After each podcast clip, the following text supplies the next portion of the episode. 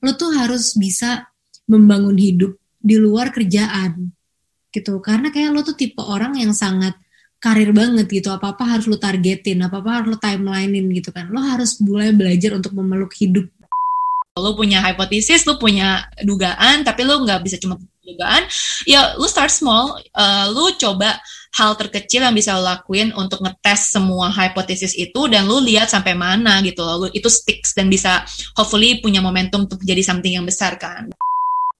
Gila ya ini monster kayak gini tuh rahasianya cuma satu. Once you start learning when you start running sorry just don't stop gitu loh. Terus kita kayak ketawa gitu kan tapi mungkin maksud gue ya emang kalau mau dibikin agak lebih dalam lagi ya just do it gitu. Loh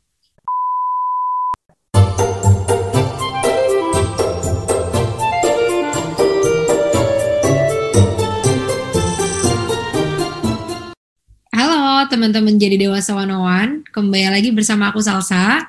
Hari ini aku kedatangan bintang tamu yang udah aku kenal dari zaman SMA jadi udah lama banget ah udah berapa? Udah lebih dari udah lebih dari 10 tahun deh kayaknya.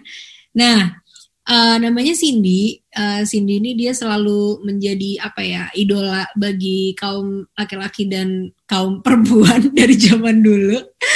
Terus selain itu Cindy ini juga apa sih? dia juga geli uh, banget. geli banget dia juga berprestasi banget jadi um, dia dulu, dulu tuh sering banget menang-menang lomba debat gitu dia dulu kuliahnya di Atma Jaya Asian ya iya yeah.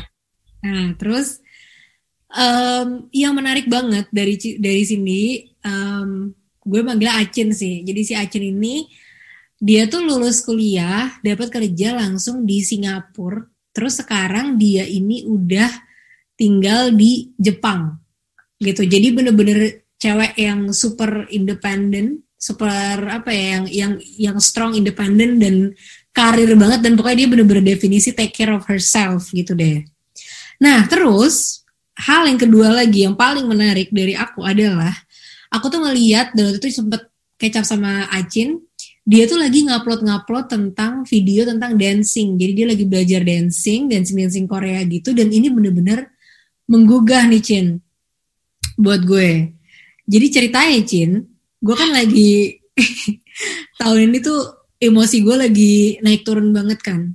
Tahun ini nih, di 2021. Pokoknya lagi bergejolak banget. Terus ada salah satu saran. Jadi gue tuh ke tukang tarot gitu buat baca. Tukang tarot tuh bilang sama gue, lo tuh harus bisa membangun hidup di luar kerjaan gitu karena kayak lo tuh tipe orang yang sangat karir banget gitu apa apa harus lo targetin apa apa harus lo timelinein gitu kan. Lo harus mulai belajar untuk memeluk hidup dia bilang gitu Cin. Memeluk hidup apain coba gitu kan.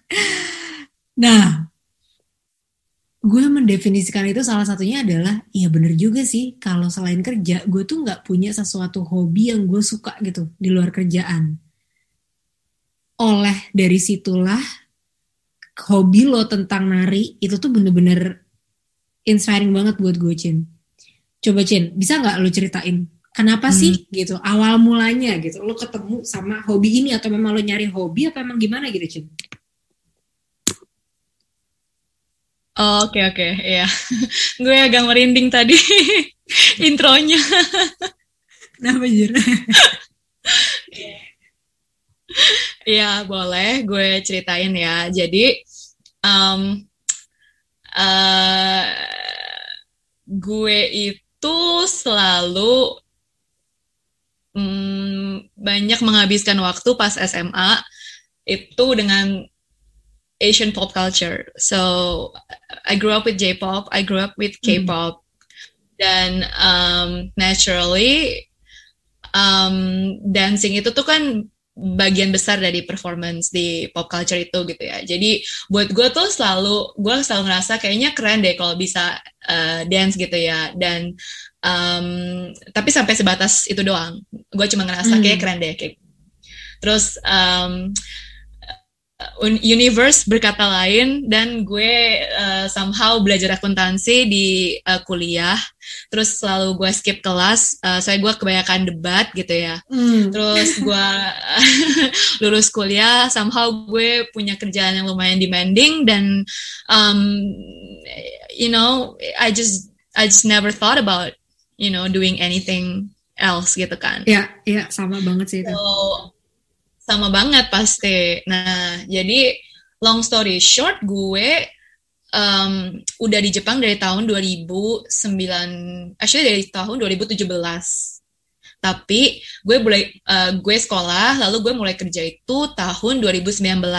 Hmm. So, um, gue baru kerja beberapa bulan dan gue lagi menikmati. Ya mungkin ini uh, pengalaman baru ya menjadi menjadi um, a working and earning adult di Jepang gitu kan. Hmm tiba-tiba covid happen oh, iya. um, gue mulai uh, dapat ban untuk datang ke kantor jadi gue immediately pas bulan Maret 2020 itu langsung 100% work from home mode gitu kan hmm. dan um, naturally I think business was also slowing down with so what happened uh, was that I was um, lucky enough to still be able to keep my employment but I ended up being stuck at home uh, with plenty of time and not enough things to do gitu. Dan um, I'm sure ini something yang bisa di relate gitu sama banyak orang. Tapi um, COVID did something I guess to a lot of us. Kayak itu tuh kayak gue ngerasa lumayan low banget dan gue mulai mengalami banyak banget existential crisis gitu loh. Dan um, it was not good for my mental health. Mm. um, tapi kalau gue looking back sekarang mungkin gue bisa bilang kalau sebenarnya tuh yang gue paling ngerasa sedih itu tuh karena gue nggak punya lagi goal gue nggak punya lagi drive untuk bisa do better gitu loh. Karena hmm. um, there is just no point gitu loh. Um, the world is stopping. So even if I don't leave my bed I don't think anything is gonna change gitu loh. Jadi gue berasa helpless banget. Gue berasa gue ada atau enggak itu enggak ada uh, bedanya. Dan gue uh -uh, gitu. Terus gue juga ngerasa um, ya udah kayak gue tuh literally itu cuma wasting time doang. Gue pagi makan bengong tiba-tiba udah malam terus gue bangun lagi repeat gitu kan.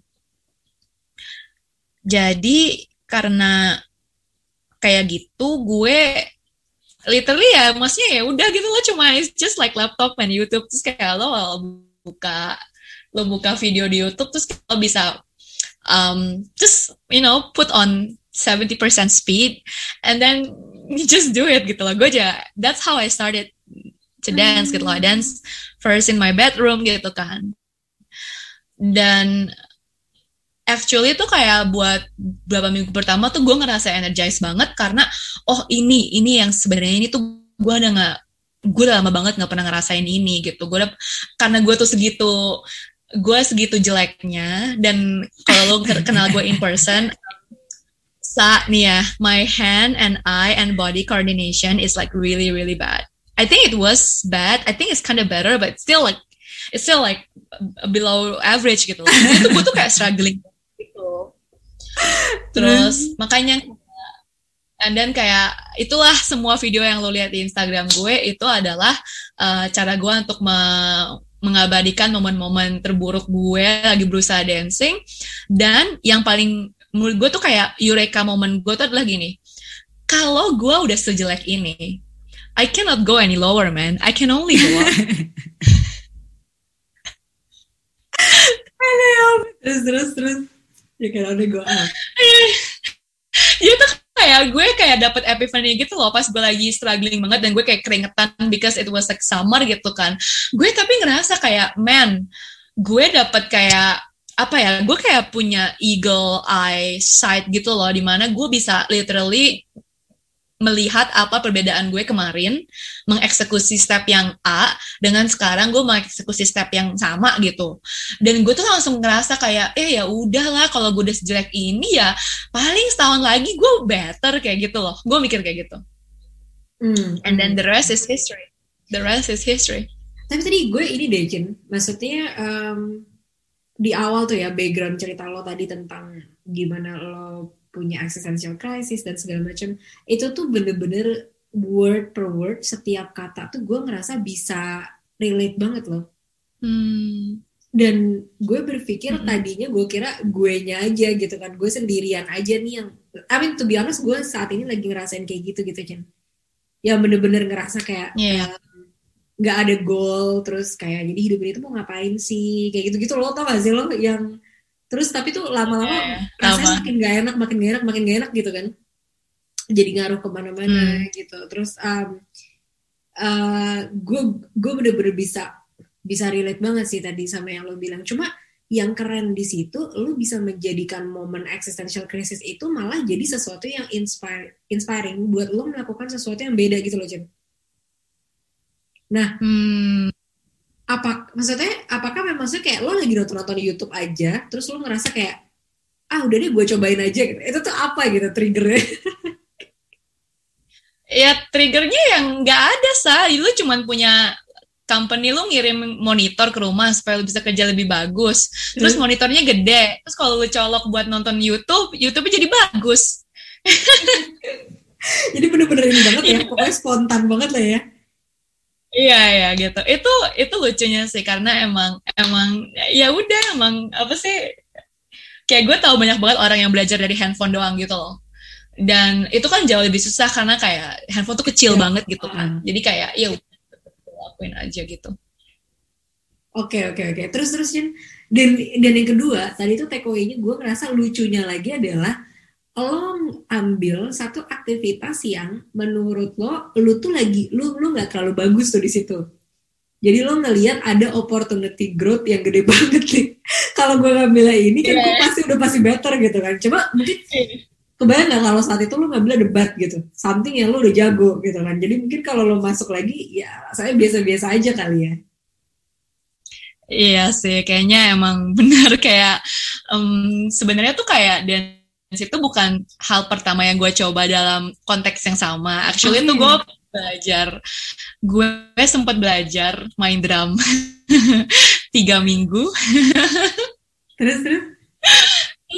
Gue juga sempet, eh, gue langsung eh, di timing yang sama gue sign up em, belajar nyetir gitu loh. Saya kan kayak gue cabut dari Indonesia sebelum gue eh, bisa belajar nyetir kan. Dan Hmm. dan dan gue tuh pingin banget sekarang kayak uh, namanya covid gitu ya kalau emang public transportation itu tuh bukannya suatu hal yang bisa kita pakai ya uh, private transportation itu jadi alternatif gitu loh dan gue ngerasa kalau gue bisa um, nyetir ya gue bisa hopefully invite some of my closest uh, people gitu loh untuk bisa Hmm, uh, have fun gitu in the midst of this pandemic gitu kan. Jadi uh, sayangnya, uh, eh bukan sih, bukan sayangnya, bagusnya gue kayaknya uh, tahu kalau gue tuh punya um, kecenderungan uh, over ambitious sama apa yang gue lakuin. Oh sama. Jadi-.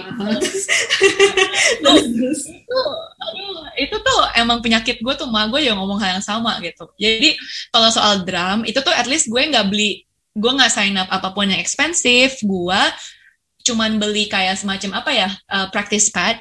So buat buat drummer itu kan sebenarnya apalagi yang beginner ya, yang penting itu kan lu harus bisa punya, lu harus bisa ngetrain diri lu untuk memisahkan uh, tangan dan kaki lu Ah, untuk bisa react to different rhythm, rhythm gitu loh. Um, drummers call it um, limb independence. Hmm. Dan sebenarnya sebelum lo go into performing and then masukin mus- musikalisasinya sebenarnya itu yang paling penting gitu kan. Sebagai Hmm. manusia yang uh, lagi-lagi hand eye body coordinationnya jelek ya gue tahu gue harus dari sana kan. Nah itu Hmm. nggak terlalu mahal. Lumayan murah kok, murah, murah harga makan sekali lah gitu. Jadi akhirnya gue beli itu dan akhirnya gue tahu setelah tiga minggu kalau itu tuh tidak berhasil buat gue. Oke, oke, oke, oke, oke. Berarti ini ya Jen ya, maksudnya lu tuh lu tuh juga menerapkan, uh, maksudnya semacam elimination strategi juga ya. Jadi maksudnya, um, lu ter terbarjal aja nih beberapa kegiatan yang mungkin akan bermanfaat buat gue dan mungkin gue suka. Ya udah terus dari situ lu eliminate aja yang kira-kira oh ini nggak pas nih buat gue, gitu ya Jen ya.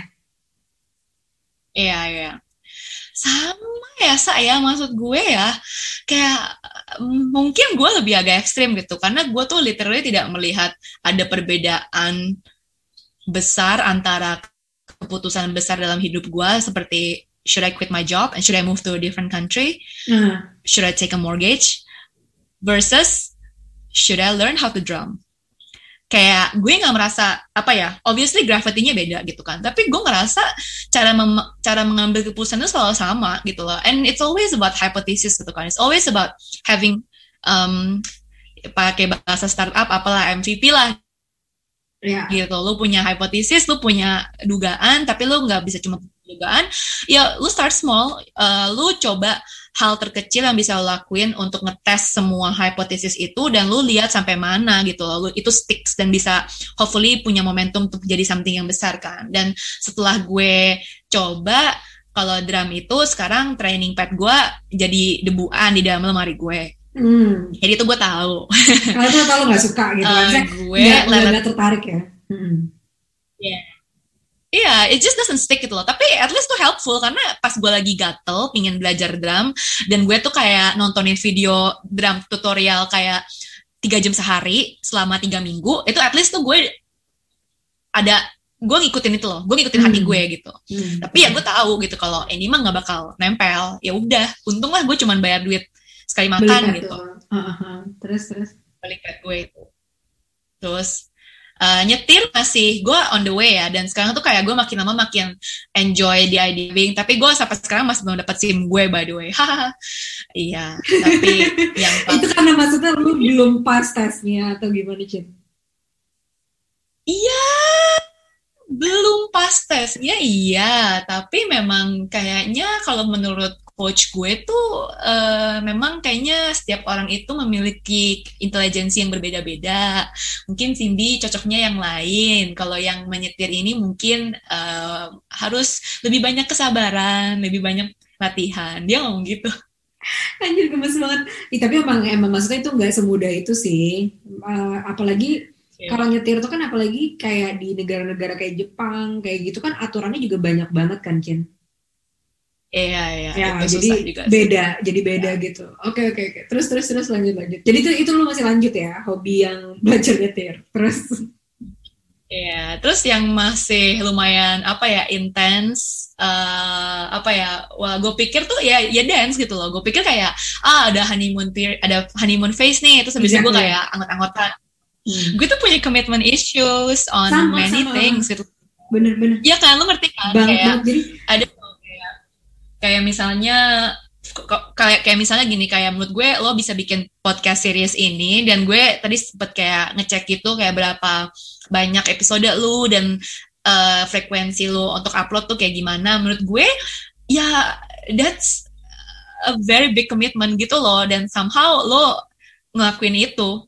Dan that's a very very good thing I'm really really trying Cin. kan? karena karena juga ini Cin kayak kadang-kadang pakai podcast tuh ya di awal-awal gue mulai gue tuh semangat banget Cin. Semangat banget. Kayak gue em, pokoknya everything tentang podcast gue gue riset gue segala macam gitu kan. Dan sama kayak yang lo bilang how somehow gue tuh juga punya eh, antara overly ambitious dan commitment issue. Jadi begitu kayak gue ngeliat nih podcast gue udah bagus gitu kan. Maksudnya perkembangannya tuh pesat banget gitu kan Cin perkembangannya pesat terus gue tuh jadi overly ambitious kan. Oke bulan depan lagi gue harus bisa bla bla bla bla bla gitu. Terus nah kadang-kadang kan kalau gimana ya? Nah itu tuh yang- itu tuh itu tuh yang menyebalkan. Karena podcast ini supposed to be hobi sebenarnya Cin it's not supposed to be Iya. sesuatu yang malah bikin gue stres gitu kan.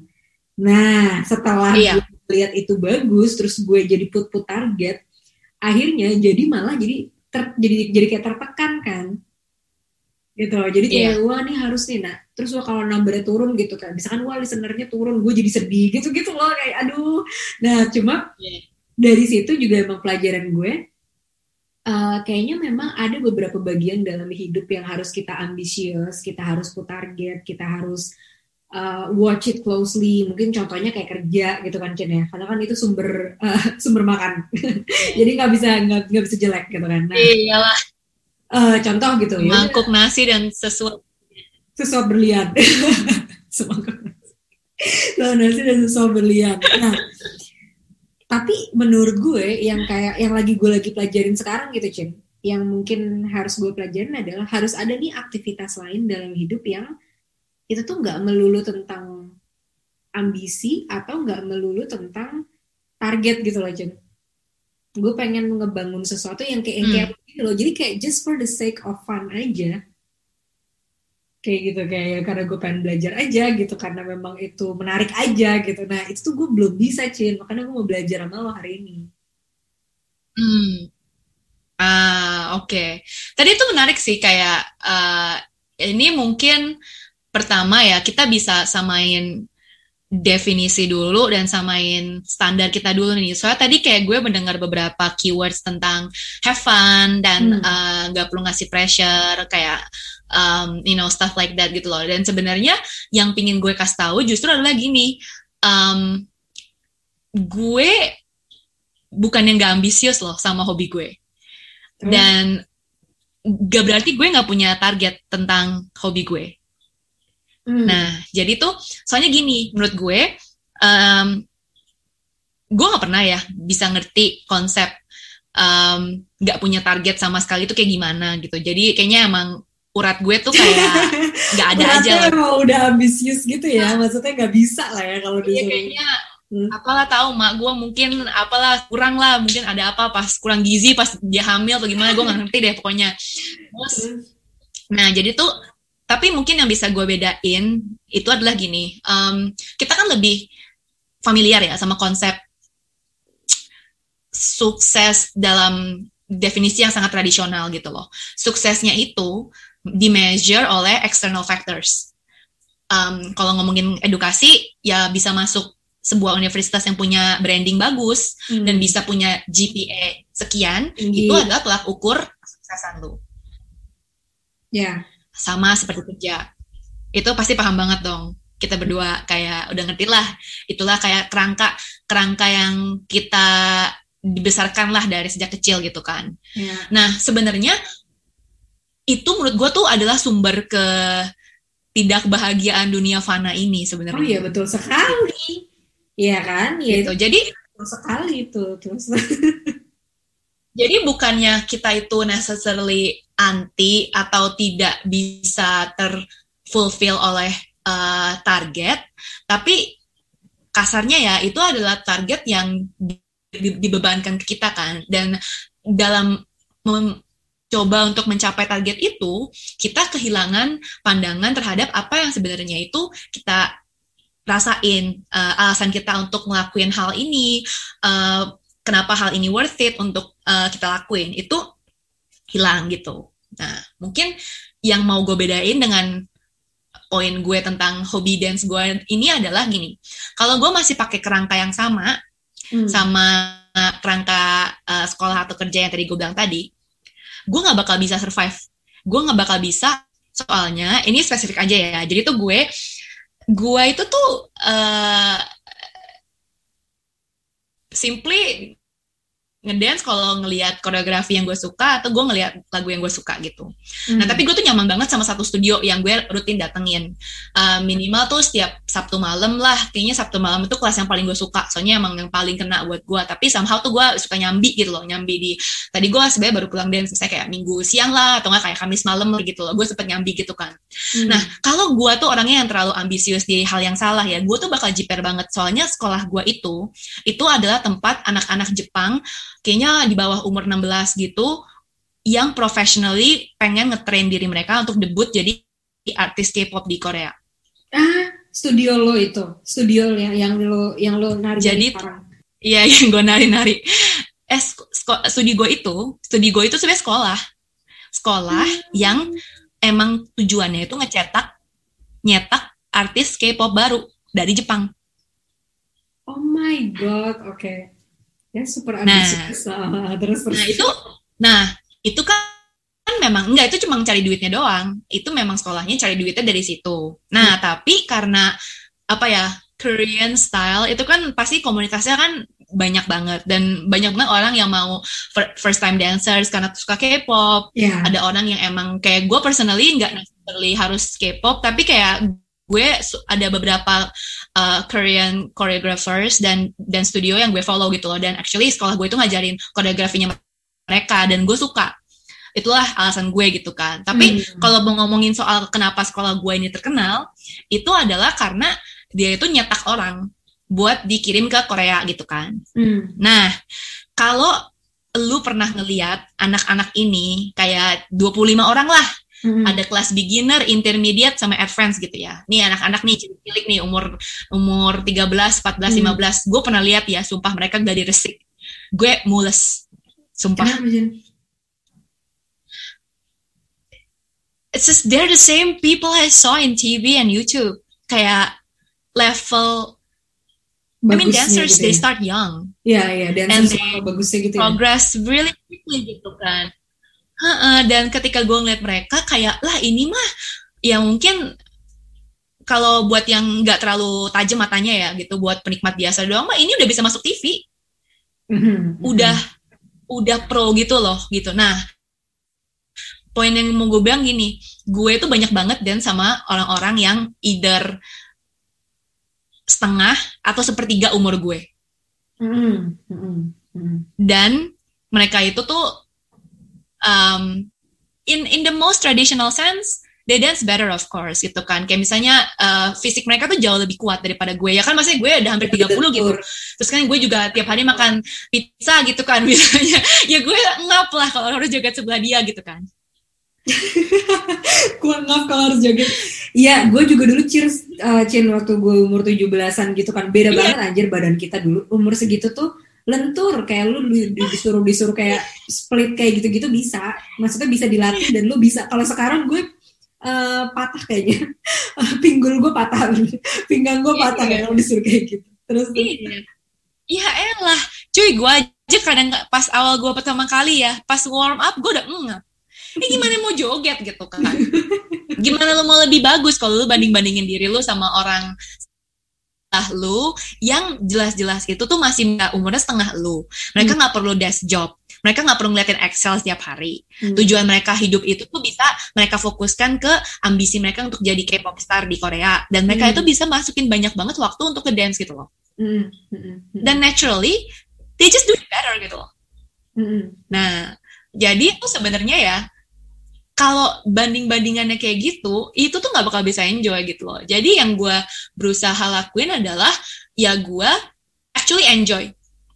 Gue enjoy banget dan sama mereka karena gue bisa belajar. Apa sih yang bikin mereka itu tuh cuman ngibasin rambut, cuman nengok doang, tapi kenapa bagus? Nah, itu tuh gue bisa belajar dari mereka dan mm, bisa juga jadinya mempraktekkan itu dalam eh, latihan gue gitu loh. Gue nggak perlu ngopi mereka, tapi gue ngerti apa yang bagus untuk performance, apa Hmm. yang nggak bagus untuk kamera.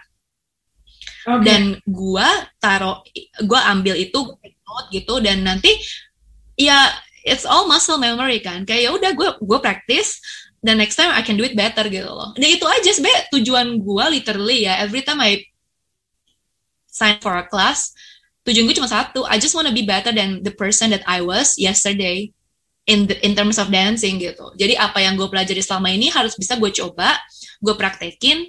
Terus kalau memang masih belum sempurna ya praktis gitu loh. Hmm. Dan there's a reason kenapa gue uh, selalu rekam dance practice gue gitu. Dan soalnya tuh gue pengen ada gitu loh kenangan bahwa gue tuh I dedicated an, a year of my life ketika gue sudah berumur hampir 30 untuk ngelakuin ini loh gue belajar dari nol dan gue bisa ngelihat juga kayak semacam apa ya nostalgia lah nanti gitu. Kayak ternyata tuh tahun lalu ya gue secemen ini gitu. Nah sekarang tuh gue kayak cemennya cuma 50% doang tapi 50% nya kayaknya udah lumayan oke nih udah lumayan mirip-mirip lah yang gue di TV gitu kan. Kayak gitu. Jadi itu sih motivasi gue Oke, oke, itu keren banget sih Cin. Ya itu bener sih, itu jauh banget dari tadi yang gue bilang kalau oh ini nggak ada targetnya nih atau nggak ada nggak apa ya nggak dihubungin sama ambisi karena justru hobi lo tadi itu sangat berkaitan dengan goal kalau menurut gue ya. Karena lo kayak tadi lo bilang kan sebelum 30 gue pengen gitu punya achievement yang gila gue berhasil udah dikasihin satu tahun belajar sesuatu yang baru terus juga itu ngebantu lo mengembangkan maksudnya jadi lebih baik dibandingin oleh yang sebelumnya gitu kan. Secara koordinasi antara badan dan tangan dan mata gitu, gitu kan. Tadi kayak yang lu bilang gitu. Bener-bener yang Iya iya, oke lah. Masih kadang-kadang suka awkward lah. Tapi maksudnya kayak iya ya, maksudnya kayak ya latihan itu kan memang apalagi kan kalau ngomongin badan ya saya, I think Hmm. it's um, nggak nggak yang sesubjektif kayak belajar matematika atau apa gitu. Tapi kalau latihan tentang uh, uh, fisik gitu ya the more you practice the more you can do it I think gitu loh. Itu tadi kan uh, yang tadi lo sempat sebut muscle memory namanya kan. Jadi sebenarnya tuh uh, yeah. memang otak-otak kita dibuat seperti itu teman-teman di rumah. Jadi maksudnya otak kita itu semakin sering kita mengulang melakukan sesuatu itu tuh semakin kuat uh, memorinya di di otak kita gitu. Makanya kadang-kadang kalau kita jadi jadi benar gitu ya ada satu buku yang bagus banget tuh judulnya Grit kan ditulis sama Angela Duckworth dia jadi dia bilang gitu kalau lu tuh ngeliatin atlet lu ngeliatin pokoknya orang-orang yang jago lah di bidangnya gitu. Itu tuh sebenarnya sebutan talent atau apa sih namanya kayak bakat itu tuh sebenarnya sesuatu yang lumayan misleading gitu sesuatu yang lumayan nggak benar.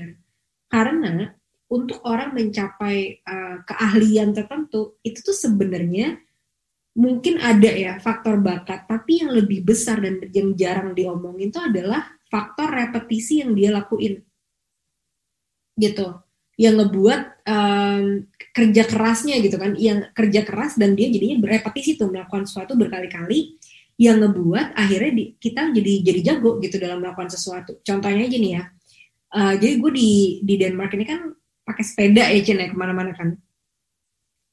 Ah. Nah awal gue naik sepeda kayak pertama dua kali gue naik sepeda itu tuh ya ampun pantat gue sakit, semua badan gue sakit, gue ngos-ngosan gak mampu bernafas dan segala macam kan. Pokoknya bener-bener yang anjrot gitu. Karena maksudnya di sini naik sepedanya tuh bukan yang naik sepeda ini ke warung gitu loh naik sepedanya tuh kayak 5 kilo gitu sekali jalan lumayan kan terus nah mana cuacanya dingin gitu gitu kan. Pokoknya gue tuh sampai sampai mau nangis yeah. lah cen bener gue tuh udah udah bener-bener kayak aduh kalau gue anak kecil gue udah nangis guling-guling. Gitu kan. Udah bener-bener nangis guling-guling dan kayak tolong dong aduh anterin gue pulang nih sepedanya gitu. Di awal-awal tuh ya gue kayak gitu. Tapi uh, makin ke sini gue tuh gue, karena gue tahu kan itu painful banget gitu kemarin. Um, insiden naik sepeda itu buat gue makin ke sini gue ngerasa yeah. gue barusan tuh gue juga jalan 5 kilo loh barusan gitu berat sih tapi enggak yang sampai gue mau meninggal kayak dulu gitu. Terus gue udah mulai lagi bisa hmm. uh, 6 kilo 7 kilo gitu. Terus bahkan kadang-kadang bolak balik gitu kan. Berarti kan udah 14 kiloan ya? Bolak balik gitu. Dan yeah capek cuma nggak yang sampai lu mau rontok semua badannya gitu kan rasanya. Nah di situ emang gue ngerasa kayak iya emang sih bener sih. Maksudnya konsep muscle memory di mana di awal-awal kita melakukan sesuatu tuh memang sangat painful gitu ya Jen ya iya pasti pasti iya dan akan take time untuk kita jadi lebih bisa oke okay, gitu nah gue mau nanya deh Jen pas lo awal-awal dance itu tantangannya apa, Cin? Maksudnya apakah lo ngerasa uh, sensasi badan yang sama seperti tadi gue naik sepeda gitu kan? Ya rontok gitu atau gimana tuh, Cin? Tantangan lo di awal-awal mulai hobi ini? Uh, ada sih. Maksudnya kalau gue dance itu kan beda-beda ya. Kalau gue udah masuk full song dan gue masuk ke rutin, rutin hmm. tuh maksudnya kayak koreografernya itu bikinin rutin yang misalnya ada lima member nih, lima hmm. orang tuh beda-beda gerakannya dan lu harus bikin formasi. Iya. Yeah. Nah itu gue keder, itu gue keder banget. Tapi in a sense uh, itu ada tantangan baru lah gitu. Tapi emang benar kayak emang apa ya? Gue bingung sih gue juga harus ingat-ingat lagi nih ya pas pertama kali gue coba nah, itu coba tuh, ingat-ingat lagi. Uh, iya kayak mungkin karena gue bener-bener mulai dari negatif banget ya kayak mungkin kayak bukannya yang gue sebenarnya gini kayaknya sense of rhythm gue tuh gak jelek. Tapi obviously nggak pernah dipakai gitu kan dan jadinya hmm. tuh kayak agak agak agak kayak kagok gitu kan. Nah tapi pas pertama kali gue satu dua minggu pertama itu kayak tujuan gue cuman bisa do the I'm gonna do this eight counts well hmm. and I'm gonna make sure that it's an eight count Mm-hmm. And then when I can do this eight count well, I'm to move on to the next eight count. Mm-hmm. Mm-hmm. And then repeat. Yeah. By the end of the week, then I'm a very slow learner. Gue tuh, um, gue itu apa ya nggak bisa dance on the spot gitu loh. Mungkin karena actually kalau gue ke studio kan gue selalu belajar pakai bahasa Jepang kan. Ya obviously ada ada delay dong dari instruksi Jepang itu masuk ke kuping gue sampai gue bisa ngerti artinya apa Hmm. gitu kan. Hmm. Nah, jadi gue tuh nggak bisa dance on the spot, tapi gue slow learner gitu ya. Dan mungkin progres yang gue rasain adalah ya the eight counts used to take a week, maybe to complete. Hmm. This time it takes a few days. Next time it takes a few hours. Kayak gitu. Kayak lebih efisiensi aja kayaknya. Iya, iya, iya, iya. Berarti tantangannya tuh lebih karena ya itu tadi ya lu ngebangun uh, si skillnya itu gitu ya, ya. dari yang tadinya untuk 8 apa namanya? 8 8 tap gerakan itu gitu kan, 8 counts Delapan itu. step ya. Heeh, dari mulai itu mungkin beberapa minggu sampai ke akhirnya uh, beberapa jam gitu kan. Hmm. Ya, gila sih, menarik banget. Dan kalau ini ya, kayak karena gue udah temen- temenan sama lo kan udah lama banget ya, Jen. Dan itu tuh kayak bener- Tua. kita tua, itu udah tua banget. Anjir, kita udah 30 anjir. Gue, aduh, Udah bentar lagi, Sa. ya hitungan bulan ya udah ngeri banget sih. Ini ya, maksudnya menarik loh. Maksud kalau kalian lihat tuh ya, Instagram feed eh, kita, kalian sendiri deh gitu. Misalnya teman-teman di rumah gitu ya, cek aja Instagram feed kalian gitu. Kadang-kadang kan itu kan juga bisa ngasih clue di hidup kalian di umur itu tuh kalian lagi ngapain gitu kan. Kalau gue scrolling scrolling Instagram feed gue, eh, oh iya umur 22 tuh gue tuh isinya traveling gitu kan Jen ya. Traveling, pokoknya ke tempat-tempat yang remote kayak gitu-gitu. Pokoknya traveling, traveling, traveling, traveling. Nanti umur berapa ini isinya kerjaan gitu kan. Kayak pokoknya gue lagi kerja lagi ini terus em, Nah, Acin ini menariknya saat em, gue lihat eh, Instagram feed lo gitu kan. Sekarang itu teman-teman dia isinya tuh lagi dance. Bener-bener kayak dance, dance, dance. Jadi udah udah udah udah udah, udah nggak pernah lagi selfie, jarang foto-foto makanan deh Cin ya. Pokoknya dance, Gue gak pernah dari awal. dance, dance, dance. Laparan. Laparan. eh lu pernah ada momen ini Cin yang pas lo lagi belajar masak?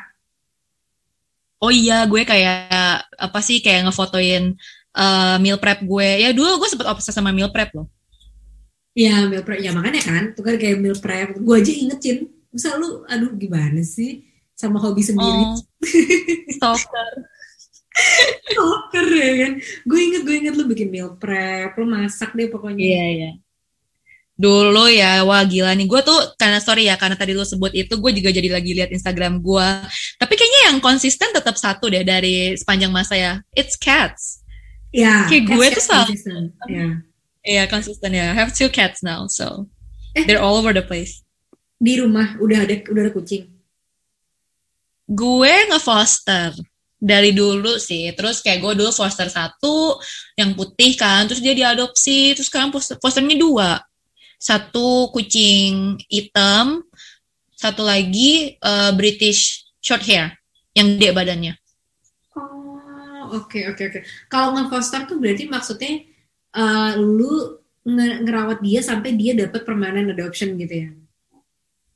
Eh, ya kayak kayak apa ya orang tua asuh gitu. Jadi Hmm. eh, selama dia belum diadopsi ya dia sama kita gitu dan eh, untuk sehari-harinya kita tetap tanggung biaya kita sendiri tapi untuk kayak cek ke dokternya itu sama shelter yang bayar pasti gitu jadi kita cuma memberikan basic needs sama more than that sih maksudnya home itu kan is a very big apa ya factor gitu kan kayak Hmm. love gitu companion juga gitu kan care kayak gitu gitu bener bener bener bener bener. Ya jadi lu punya kucing lo punya nari ya kan. Tadi juga lagi ada nyetir tadi juga lagi ada drum gitu kan. Tapi bener-bener meal prep ya kan.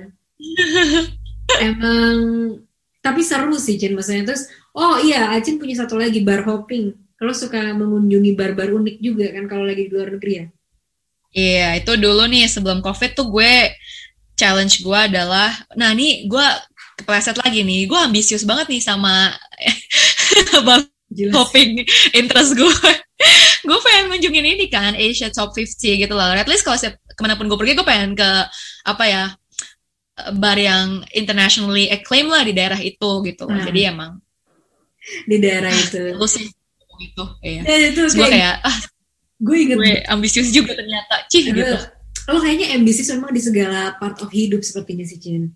Kayak memang eh udah, sumpah ya temen gue ngomong. udah bawaan. temen gue ngomong "Kak, iya katanya tuh kan dulu gue punya kucing satu. Terus gue diadopsi kan. Terus habis itu tuh gue sama housemate gue jadi kayak super ambisius. Kita bilang oke kita sekarang maunya dua gitu.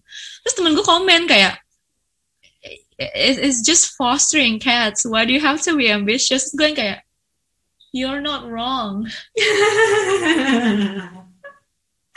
Iya bener juga gitu kan bener juga coba seringkat tapi gue ambisius banget.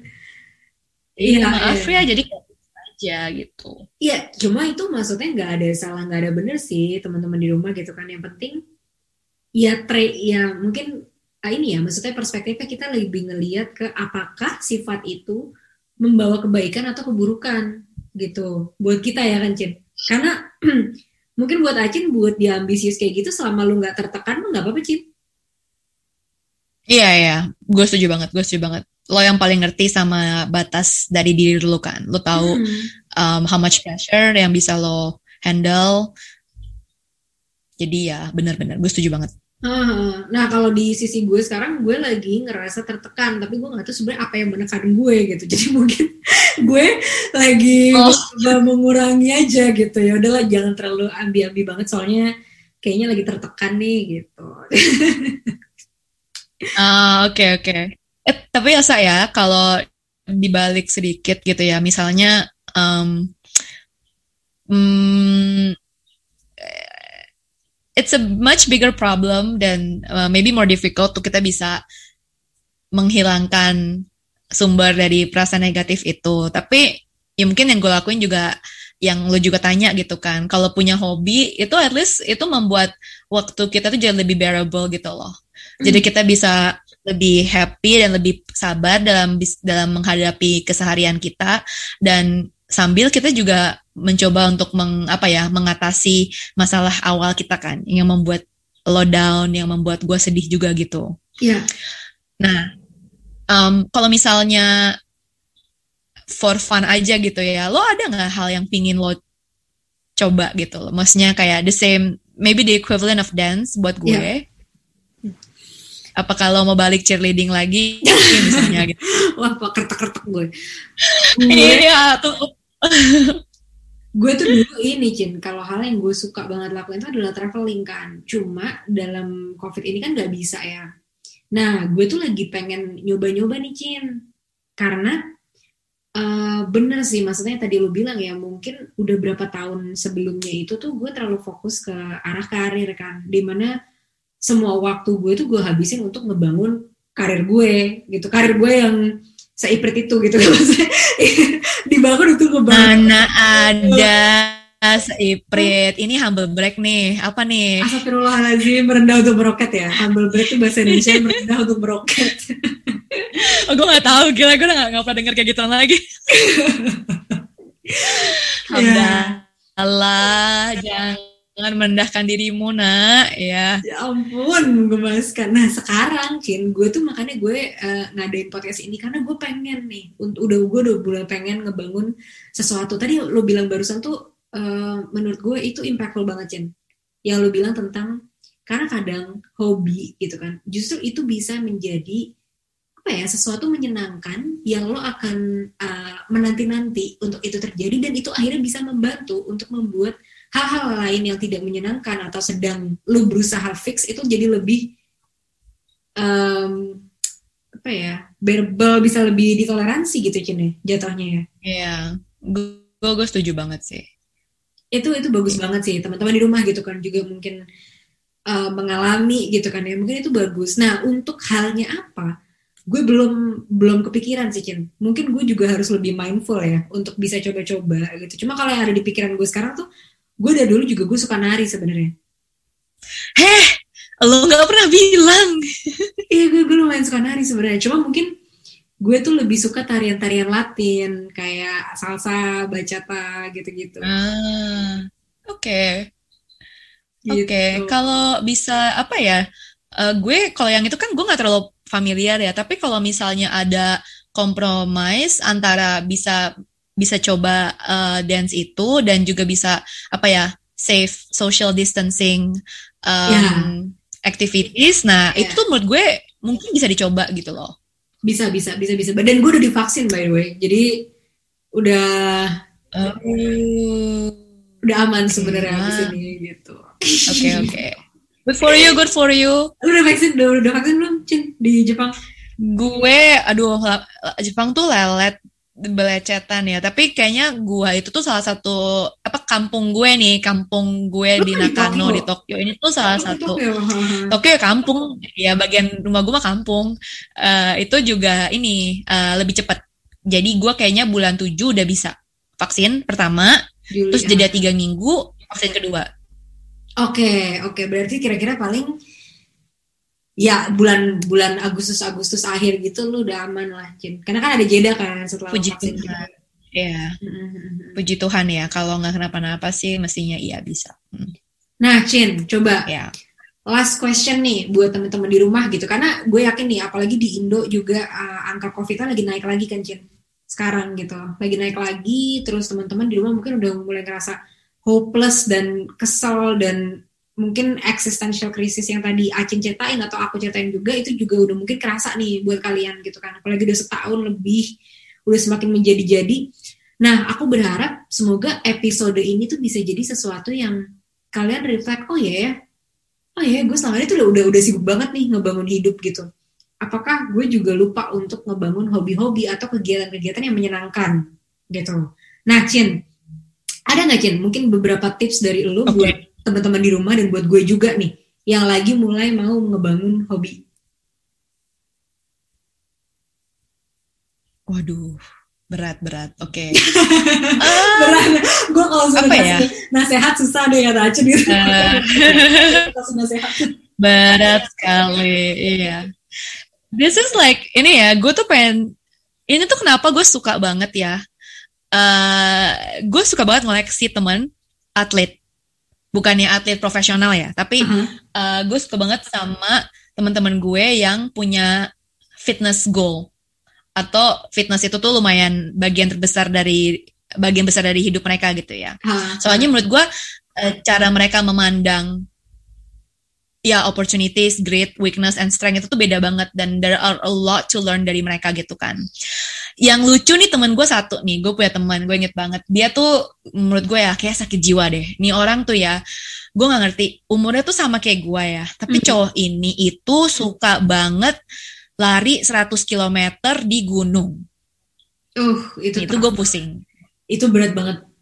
100 kilometernya aja itu itu udah Gua- udah unbelievable buat gue terus di gunungnya lagi tuh ampun sih. Terus dia tuh hobi banget trail running gitu. At some point katanya tuh dia pas lagi New Year di Tokyo, dia itu tuh lari ke uh, gunung gede yang paling dekat sama Tokyo gitu loh. Jadi kayak dia tuh menghabiskan New Year's dia tuh lari di gunung 100 kilo. Itu kan gue sakit kepala dengernya kan. Terus adalah momen di mana dia tuh lari nggak pakai sepatu gitu loh. Dan dia tuh sempet banyak banget lari barefoot gitu kan. Terus gue tuh apa kayak sakit kepala gitu kan. Nah, terus gue suka ledekin dia gitu kayak eh gimana nih? Gue mau lari juga tapi gue lemes. Gue harus kayak gimana? Gitu. Terus dia suka ngomong kayak gini ya udah lari. Just don't stop. Kayak gitu loh. Terus kayak itu, jadi kayak inside joke di antara teman-teman kita gitu loh. Soalnya kayak gila ya ini monster kayak gini tuh rahasianya cuma satu. Once you start learning when you start running sorry just don't stop gitu loh terus kita kayak ketawa gitu kan tapi mungkin maksud gue ya emang kalau mau dibikin agak lebih dalam lagi ya just do it gitu loh. dan mungkin sebenarnya instead of an advice instead of gue ngasih tips untuk bisa gimana caranya untuk bisa do Hmm. sebenarnya tuh mungkin lebih banyak waktu dan tenaga kita bisa difokusin ke alasan kenapa what's stopping you gitu loh. Hmm. maksudnya apa yang apa sih gitu loh hal-hal yang memang membuat kalian itu tuh tidak bisa untuk bisa ngelakuin itu sekarang juga gitu loh. Maksudnya dan dan mas gue kayak gue ngerti banget covid is a challenge.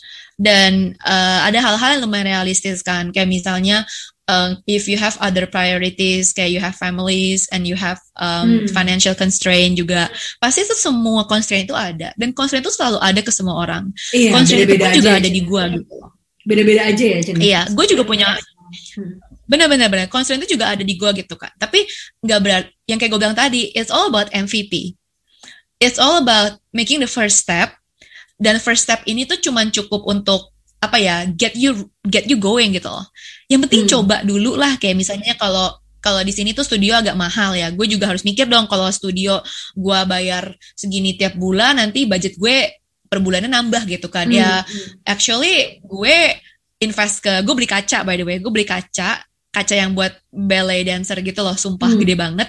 Gue uh, masukin di kamar gue dan gue cuman ke studio itu kalau memang gue lagi butuh aja gitu loh tapi hmm. a lot of my practices gue di rumah gue gitu loh karena gue ngerasa uh, uangnya kan lebih uh, bisa gue simpen gitu kan hmm. jadi sebenarnya kayak apa ya um, in in a way or so I think there is if if we want to find out a solution if you have a solution based a mindset gitu ya there is always a way for everyone to start somewhere gitu loh and everybody start small um, jadi menurut gue pertama itu ya dan kedua tuh menurut gue tadi kan kita ngomongin soal muscle memory ya Sam, yeah, yeah. yang tadi lo jelasin juga uh, lo konsepnya itu bagus banget menurut gue kayak repetisi itu adalah um, faktor yang besar untuk mastery gitu kan. Yeah, yeah. Mungkin yang pengen gue bilang ini adalah itu tuh konsep yang nggak cuman bisa lo aplikasikan ke hal yang lagi lo pelajari, tapi itu bisa juga lo aplikasikan ke fakta bahwa lo berani mengambil keputusan untuk belajar. Maksudnya gini, kayak kenapa gue ngomong kayak gitu? Hmm, gue tahu dengan COVID misalnya tahun lalu, gue itu down banget dan hal kemampuan gue dan yang bisa tahu tuh bagaimana caranya gue merespon ke hal yang bikin gue sedih ini kan. Gimana hmm. caranya gue memakai apa pun yang ada di tangan gue, waktu gue, energi gue, uh, mungkin uang yang gue punya sekarang untuk bisa get better, untuk bisa live a better life gitu kan. Nah, jadi kenapa gue itu lumayan sentimental kalau ngomongin soal journey dance gue, walaupun gue tetap engap setelah setahun belajar tapi tetap engap gitu ya. Hmm karena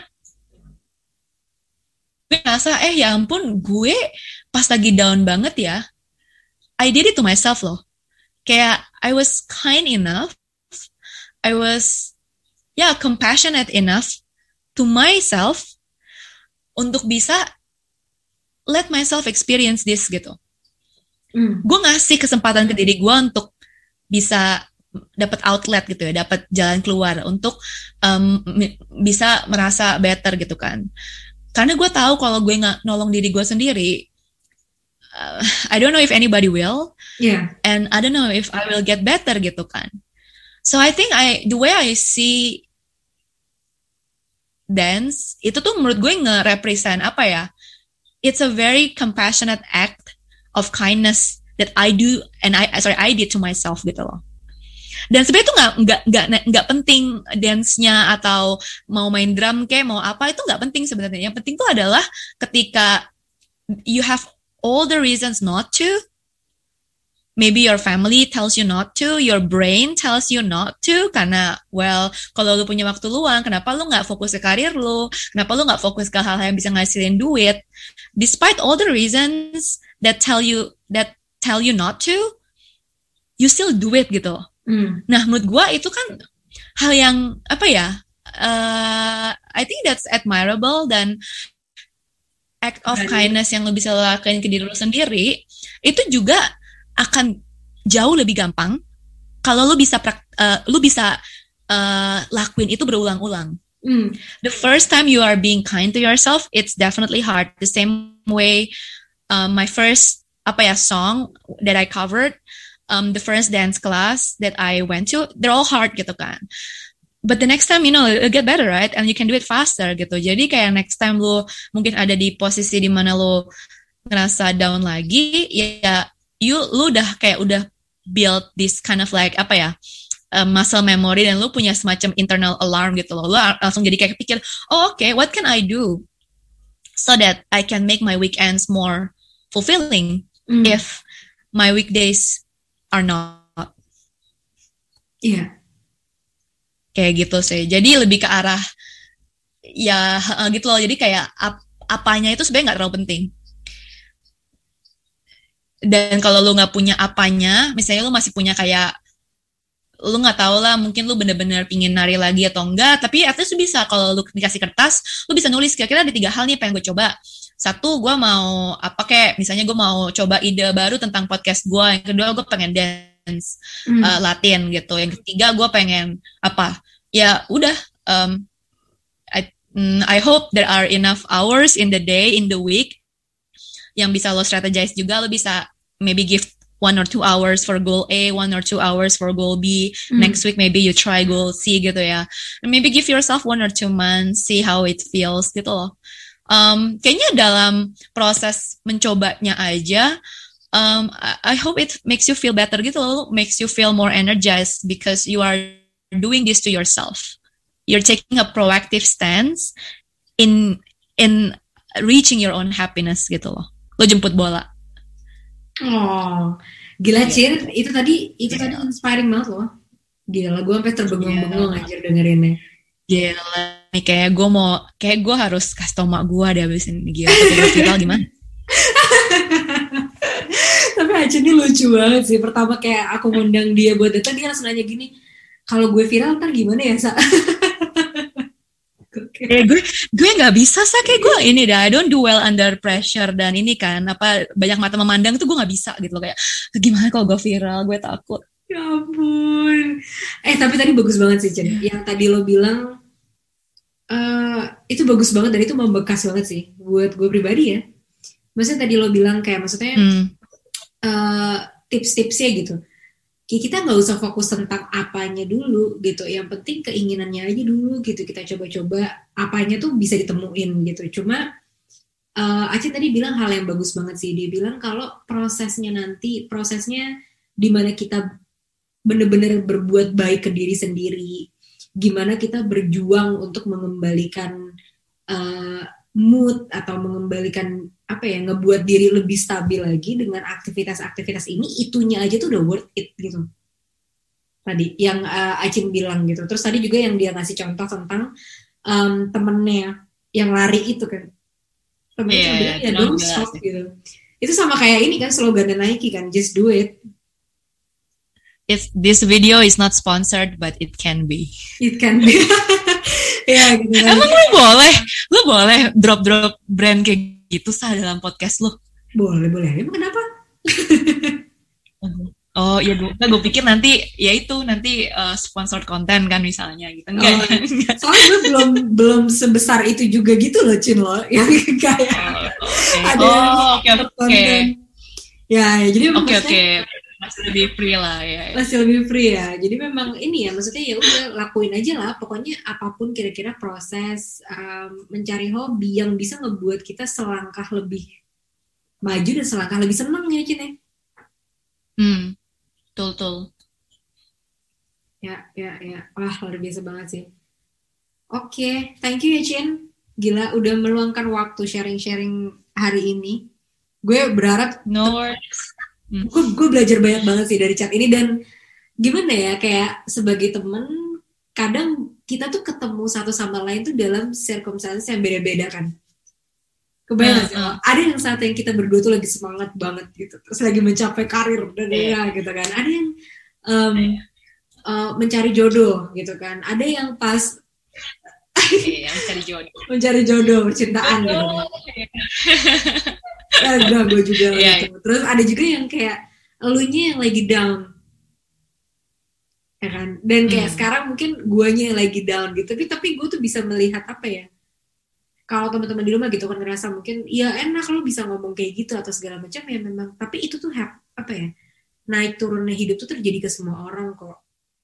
Gitu. Regardless siapa pun orang itu tuh akan terjadi gitu. Jadi mungkin sekarang kalau memang kita lagi di bawah gitu lagi di posisi yang kurang enak dan kurang nyaman gitu uh, gue berharap podcast ini tuh bisa membantu gitu loh Cip, untuk ngasih arahan hmm. atau ngasih ide lah at least gitu kan oh iya bisa loh lu bisa balik coba hmm. explore hobi lo gitu kan hmm. tadi mungkin kata kunci dari lo adalah mungkin itu satu kegiatan yang bisa ngebuat lo hidup lo yang mungkin lagi lagi sulit ini ini lo bisa ada satu hal yang ngebuat lo jadi kayak semangat untuk ngelakuin sesuatu dan ngebuat yang lain jadi lebih bisa ditoleransi ya. Tadi lo sempat bilang tuh, kalau mungkin hari-hari day lo Senin sampai Jumat lo tuh lagi susah banget at least kalau lo ngelakuin ini di weekend um, lo jadi punya satu lah gitu kan jadi uh, lebih baik lah sedikit gitu ya Jen ya daripada Senin sampai Jumat udah susah weekendnya kita tidur tiduran yeah. yang ngebuat mood juga jadi lebih down lagi gitu.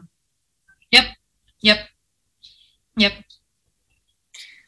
Oke Cin, thank you banget for sharing. Lo jangan ini ya, jangan bosen-bosen ya, karena banyak nih teman-teman yang bisa kita pelajarin dari Acin. Mulai dari pindah negara, udah dua negara dia pindah sendirian nih ya, sendirian dia bangun sendirian. Ya. Masih sendirian juga, tapi sekarang gimana? Gak apa-apa, kayaknya lo nanti memang bakal tipe-tipe yang udah punya rumah dulu baru punya ini sih. Aduh tuh belakangan aja lah gitu. ya ya nanti lah gue beli di Amazon lah. Mungkin yang isi yang isi rumahnya nanti. Gampang lah. Di iya itu tuh iya itu kata kata guru nyetir gue kayak gitu. Nah yang penting lo, lo punya rumah dulu. Nanti nyari yang mau tinggal di sana sama lu lebih gampang. Terus gue kayak wah bener juga bang. Kayak gitu Bang, emang orang-orang Indo yang ngajarin lu? Bukan, bule. Uh, bule namanya si Adam. Hai Adam, if you're listening, hey.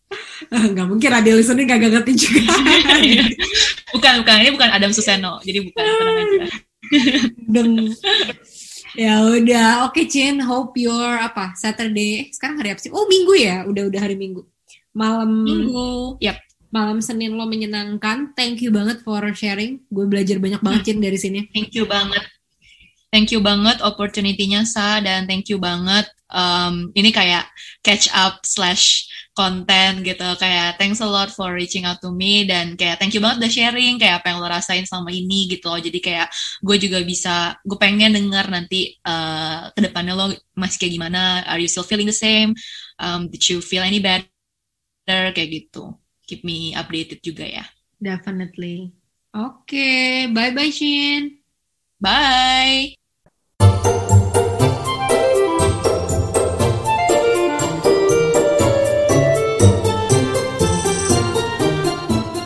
Teman-teman, makasih ya udah dengerin episode ini.